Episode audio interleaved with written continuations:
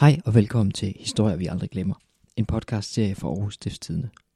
I løbet af 2019 udkommer der en hver måned, nogle i et afsnit, nogle skal bruge lidt mere plads og kommer til at fylde flere afsnit. Hver udgave er en samtale mellem mig, jeg hedder Bruno Nørgaard, og en af mine kolleger om en historie, som de aldrig glemmer. Marts udgave handler om en sygdom, der hedder Huntingtons, og den er skrevet af Helle Holm. Du er sikkert stødt på hendes navn i forbindelse med hendes mange portrætter i Søndagsavisen, og det her er også et af dem. Historien i dag handler nemlig om 5 søstre, der har skulle træffe et valg i forbindelse med, at både deres far og bedstemor har været ramt af den arvelige sygdom Huntingtons. Der er nemlig ca. 50% chance for, at søstrene også har den. Sådan en viden kan være tung, men det var ikke den følelse, Helle gik fra interviewet med i august 2016. Det er det at møde 5 mennesker, som er så funderet i en skæbne, de har, og som alligevel beslutter sig for, at den overkommer vi. Vi lever videre. Vi får det gode liv ud af det her. Helles historie er altså ikke en historie om, at det er synd for søstrene, eller en af den slags, man får ondt i maven af. Det er nærmere det modsatte, som hun også fortæller i klippet her. Men det nemmeste er næsten at lade hende fortælle det selv fra en ende af. Her er Historier, vi aldrig glemmer, om tro, håb og Huntingtons. Helle, hej for det første. Hej. Du har skrevet den her historie om de her 5 søstre, som har og ikke har et gen. Kan du prøve lige sådan kort oprids for dem, der ikke måtte have læst den på forhånd? Hvad handler historien om? Historien handler om en familie, der er ramt af den sygdom, der hedder Huntingtons sygdom. En gammel dag hedder den Huntingtons chorea. Chorea henviser til de spasmer, der kommer i kroppen efterhånden, som sygdommen griber ind. Det er simpelthen en genfejl, som følger familien. Hvis en af forældrene har det, så er der 50% risiko for, at børnene også får det. Og ofte så er det først sent, at man opdager, at familien faktisk bærer på genen, fordi tit har sygdommen været puttet ind i nogle andre ting. Ikke? Der følger også demens med, for eksempel, så man forklarer sygdommen med det. Så det er først nu, at den her familie faktisk har opdaget, at der er et eller andet, der følger deres familie. For øvrigt havde farmor det også, og for øvrigt havde hendes bror det også, og vores far er faktisk også syg. Den her familie består af et forældrepar, hvor faren er syg, og de har 5 døtre. De døtre er voksne nu. Og det er først nu, at nu er faren er blevet syg, at de faktisk er blevet klar over, at den her Huntingtons sygdom, den følger dem. Og man kan så teste børnene for, om de har sygdommen. Man gør det først, når de er 18, fordi de skal kende konsekvenserne af, at de bliver testet. Det er en sygdom, der ikke kan behandles. Så hvis man får at vide, at man har den, så ved man også godt, at man om nogle år, fra man er 30, eller måske først senere i livet, men i hvert fald fra man er 30, kan risikere at blive ramt af sygdommen, og dermed dø inden for de næste 10-20 år. Og hvad er det så, den sygdom, den konkret gør? Altså, man svækkes simpelthen. Det rammer hjernen. Man får en masse ufrivillige spasmer i kroppen, og efterhånden bliver man også sådan psykisk medtaget af den. Man mister nogle af sine kognitive evner, og man kan blive ramt af demens, og man kan få hukommelsessvigt, og man kan få svært ved at tale og sådan noget. Altså, den går simpelthen ind og påvirker hele ens måde at agere på.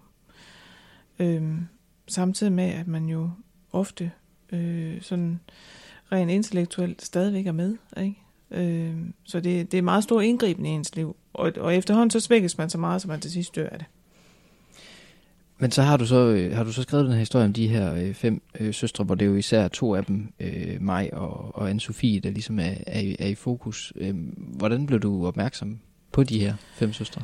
Der havde været et møde for sjældne sygdomme, og det var en af vores kolleger, der havde dækket det. Og han havde så mødt Anne-Sophie, som havde sagt, at hun egentlig gerne ville fortælle om, at man godt kunne leve med den her dom over sit liv, og stadigvæk få et godt liv ud af det. Og så kontaktede jeg hende. Det særlige ved de her 5 søstre er, at de 4 af dem er blevet testet. De 2 af dem har fejlen, genfejlen. De 2 af dem har ikke genfejlen. Den 5. er ikke blevet testet, og ved ikke, hvad hun bærer på. Så det er meget sådan blandet vilkår, de har i familien, og alligevel er de utroligt tæt knyttet, og føler, at de bærer sygdommen sammen. Hvordan, det er jo så igennem det her møde, du kom i kontakt med dem, eller hvordan de henvendte sig selv, at de kunne tænke sig at fortælle den her historie, eller? Ja, Og så kontaktede jeg dem, og vi lavede en aftale, og det vigtige for mig var, at alle 5 søstre var der. Fordi selvom det kun er de 2, der er ramt, så er det jo stadigvæk en sygdom, som familien bærer sammen. Så det var vigtigt for mig at tale med dem alle sammen. Jeg forestillede mig, at dem, der ikke var ramt, også ville bære på en masse skyld over, at de var gået fri. Så det var også vigtigt for mig at tale med dem. Og så vil jeg også gerne snakke med den søster, der har valgt ikke at blive testet, og som går med en uvished nu for, om hun bliver syg eller ej. Snakkede du med dem alle 5 på én gang? Jeg snakkede med dem alle 5 på én gang. Okay. Og det var vigtigt for mig, at de var der alle 5 på én gang. De er meget tætte. De er også meget tæt på hinanden i alder. Der er 6 år imellem dem, alt i alt. Så det var vigtigt for mig, at de sad i samme rum, og vi mødtes ved en af søstrene. Og det var meget specielt at komme ind i et meget, meget lyst og venligt og farverigt hjem. Meget varmt hjem. Hvor de der 5 søstre sidder, og de pludrer løs, og de smiler, og de griner, og de er i godt humør, og de er samlet. De bor lidt spredt, så derfor er det sådan, ikke altid, de sådan lige ses alle 5 på en gang. Så, og de var i tophumør, alle sammen. Og alligevel, så ved man godt, der er en eller anden tung byrde, der ligger i det her, i den her familie, som de alligevel formår at løfte sig op over. Hvor meget havde du researchet, inden du tog ud og snakke med dem? Jeg kunne ikke researche på søstrene selv, fordi de er ikke kendte personer, man kan ikke google sig frem til noget om dem. Men jeg har selvfølgelig researchet på sygdommen, så jeg vidste godt, hvad det betød at være ramt af den her genfejl. Og så kommer du så ind i den her store lysestue, eller i hvert fald lysestue, her i Aarhus, eller hvordan? Ja, i Aarhus, hvor de var samlet, og de var i virkelig godt humør. Men altså, det er jo bare at... Man er jo nødt til at gå lige på hårdt og sige, nu skal vi altså snakke om det her. Hvordan har I det med det? De havde det virkelig godt med at tale om det alle sammen. De blev også berørt indimellem. Og det var lige netop de 2 søstre, der ikke bærer genfejlen, der var mest berørt. De andre, de 2, der er ramt, de har været igennem sorgprocessen. Fra de fik at vide, at de bærer genfejlen, og så til nu er der alligevel gået et par år. Og de har været igennem den proces, der gør, at de har lært at leve med, at det er sådan, deres vilkår er. Det er faktisk værre for dem, som ikke er ramt af den. Fordi de føler sig skyldige over, at de ikke kan være med til at bære byrden. Og så er der den sidste søster, som ikke ved, hvad der venter hende. Hun har valgt ikke at blive testet, fordi hun har 2 børn. Og de kan først blive testet, når de er 18 år. Hun kan ikke bære og leve med at vide, at hun eventuelt bærer på en genfejl, som de måske også bærer videre. Så vil hun hellere have, at de alle sammen går i uvished, indtil hendes børn bliver større. Har hun så tænkt sig, ved du det, og lade sig teste, når børnene er blevet 18? Hun er ikke afklaret. Nej. Hun er ikke afklaret. Hun ved ikke, om hun har lyst til at vide det. Det synes jeg må være svært. Det synes jeg i virkeligheden selv må være det sværeste, ikke at vide det. Altså, jeg er fuldstændig overbevist om, hvis det var mig, der gik rundt med den der viden fra min familie, så ville jeg have ladet mig teste, for at vide, hvad der ramte mig. Når man ved, at man har den her genfejl, så ved man godt, at man uden for nogen som helst tvivl, bliver ramt af den her sygdom i løbet af sit voksenliv. Man kan ikke vide, hvor gammel man når, lige før den kommer, men den kommer. Med mindre videnskaben når at finde en løsning inden, og det er der ikke noget, der tyder på. Man ved, at den sygdom kommer. Men som en af de ramte piger her også siger, men jeg kan jo nå at dø af noget andet. Altså, det er jo ikke sikkert, at det bliver den, der tager livet af mig. Så de har jo stadigvæk med i billedet, at ja, der er et mål i den anden ende, der hedder, at jeg bliver ramt af Huntingtons en dag. Men jeg ved jo ikke, hvad der sker indtil da. Og det er jo mit valg, hvordan jeg vil bære det, og hvordan jeg vil klare det, og hvordan jeg vil bruge mit liv. Og at mit liv ikke skal lade sig fylde af den her sygdom. Og de her 5 piger, de er så meget dybt funderet i kristendommen og den kristne tro. Det var en tankevækkende oplevelse at møde dem, fordi altså jeg bekender mig også til kristendommen, men for mig er det mere et håb. Et håb om, at der trods alt er en mening med det hele. Et håb om, at man måske engang møder dem, man har elsket, og som ikke er her mere. Men det er jo også et håb, der er dybt funderet i tvivl. Men de var ikke i tvivl.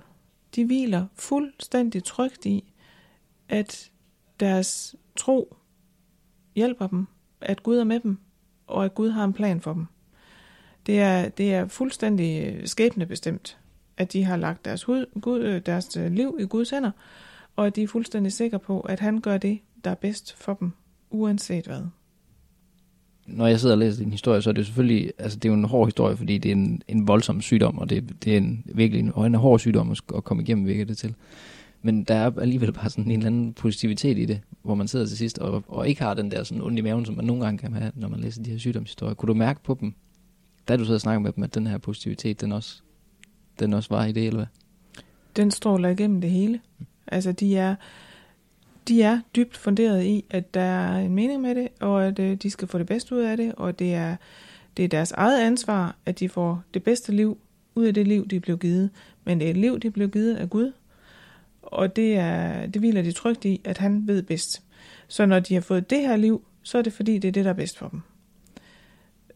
Jeg synes, det er bevægende, og det er også, jeg synes også, det må være rart at have den dybe tro, at man ved, at der er mening med det. Det beundrer jeg dem for, at de kan klare sig igennem på den måde. De var virkelig stærke i troen, og i, at de ville nok få det bedste ud af det. Og så er der noget med, læste jeg afsted, at deres bedstemor, som også havde sygdommen, hun havde noget helt konkret, hun glædede sig til, i forbindelse med det her med at komme op til Gud. Deres bedstemor, hun skulle op og have øllebrød i himlen. Ikke selv det, jeg forestiller mig med himlen, men sådan har vi hver vores billede, og det er godt nok. Og det siger måske også lidt om sådan den her helt konkrete tro på, ja, det skal nok gå. De er meget konkrete, og de er meget overbeviste. Og det synes jeg er meget tankevækkende og meget inspirerende. Nu sagde du tidligere, at man bliver nødt til bare at gå direkte til det hårde. Hvordan er det din taktik? Nu skal vi snakke om det her, eller hvordan? Ja, det er min taktik. Når jeg kommer ud til folk, så ved de godt, hvad vi skal snakke om. Og min erfaring er, at folk, de har det egentlig rigtig, rigtig godt med at snakke om de ting, der gør ondt. Det er ikke spor rart ikke at snakke om dem. Det er meget rart at snakke om dem. Det er meget rart at være helt åben og ærlig. Pille i såret. Lad os få det betændte ud. Og lad os snakke om, hvad vi gør ved det. Jeg har aldrig været ude for, at folk de holder sig tilbage. Tværtimod, de vil rigtig gerne snakke om det, der gør ondt ved dem, eller som berører dem dybt. Fordi der er også en forløsning i det, og man får sat nogle tanker på plads, når man snakker. Så det er ikke noget problem overhovedet at tale om de svære ting. Det er kun nemt. Jeg oplever det kun som nemt. Men man skal kunne være i, at folk bliver ked af det. Og det skal man bare lade dem være. Altså, jeg synes, det er fint, at folk bliver ked af det. Jeg synes, det er underligt, hvis de ikke bliver ked af det. Og det klarer vi os henover, og tager stille og roligt. Og så snakker vi videre, når folk lige får samlet sig igen. Blev de også det, søstrene her? Ja, men ikke de to, der er bærgenfejlen. De var helt rolige. Det var de to søstre, især den ene, som ikke er ramt, der fik det sværest undervejs i samtalen. Og det er, fordi hun ønsker, at hun selv kunne overtage den byrde fra de søster, som hun elsker så højt. Hvor lang tid snakker du med dem i det her, interview? Interview 5 personer, det må alligevel være lidt af en opgave, tænker jeg. Jeg kan ikke huske, hvor lang tid jeg sad der, men jeg sidder typisk ved folk i mindst 2 timer, ofte mere. Det kommer an på, hvor vante de er til at forklare sig. Det kommer an på, hvor svær en historie det er, og hvor mange elementer der er i den, og hvor mange følelser der er i den. Men det tager mellem 2 og 4 timer hver gang. Gik du anderledes til det her interview, end du ellers ville have gjort? Nej, det gjorde jeg ikke. Når jeg snakker med folk, så lægger jeg vægt på, at det bliver en samtale. Man taler bedre med hinanden, når begge byder ind i samtalen.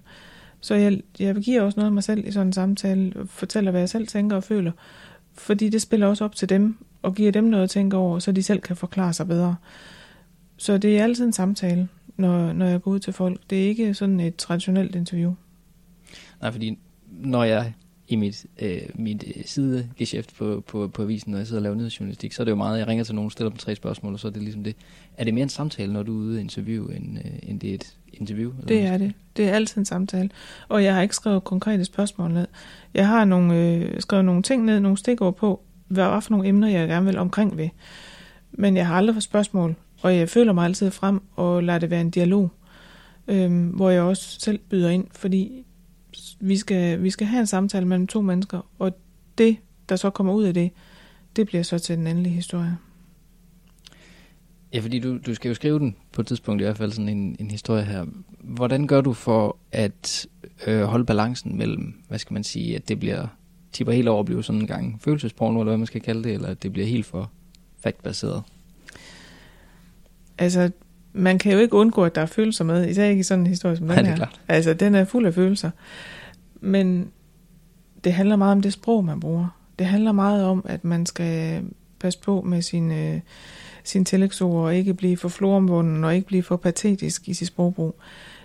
Det handler meget om at finde det mest nøgterne sprog, for at yde dem retfærdighed, synes jeg. Der er ikke nogen, der får glæde af, at jeg hulker ud over teksten. Det er der ikke. Og det er de heller ikke selv interesserede i. Det er ikke, de ønsker ikke medlidenhed, så man skal ikke spille på medlidenheden. Så det handler meget om at vælge det mest nøgterne sprog, man kan. Og nu havde jeg egentlig tænkt mig at spørge dig, om den her historie gjorde dig klogere på sygdommen. Men jeg tænker, at jeg hellere vil spørge dig, om gjorde den her historie dig klogere på, hvordan man håndterer sådan en situation som den her, kommer ud i sådan en alvorlig situation som den, de her søstre sidder i. Ja. Altså nu, jeg ved selvfølgelig noget om sygdommen nu, men det har ikke været det, der fylder. Nej. Og det er ikke det, jeg bærer videre med mig. Det, jeg bærer videre med mig, det er det at møde 5 mennesker, som er så funderet i en skæbne, de har.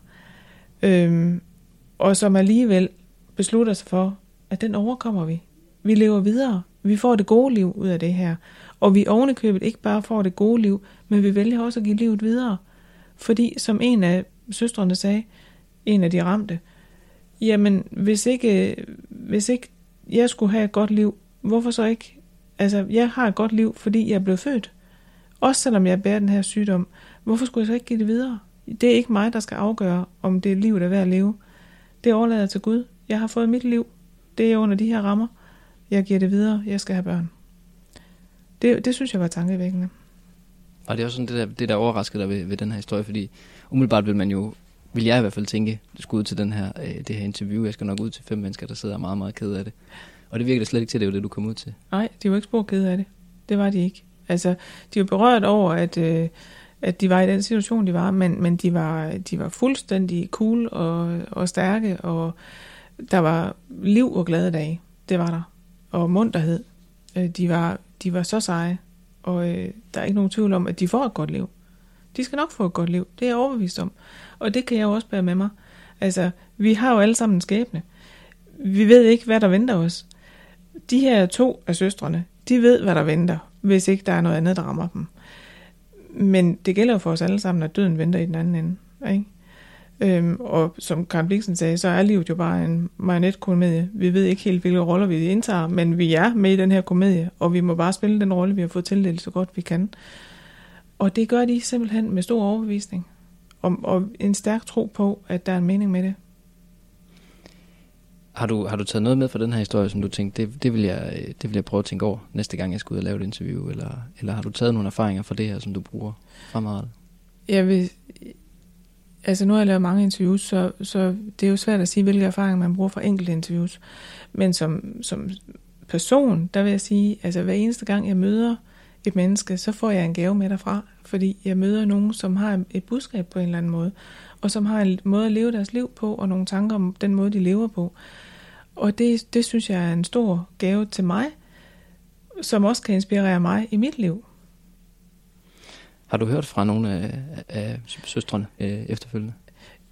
Ikke andet end lige efter, hvor de var glade for artiklen, og de har fået sagt det, de gerne ville. Nemlig, at man kan godt leve sit liv, selvom man har fået en slags dom over det. Det var marts måneds udgave af Historier, vi aldrig glemmer fra Aarhus Stiftstidende. Vi vender tilbage i april med en ny historie, som vi glæder os til at fortælle dig om. Her skal vi på jagt efter en berømt stikker fra 2. verdenskrig. Og indtil da er du meget velkommen til at sende ris eller ros til mig på bonor@stiften.dk. Tak fordi du lyttede med.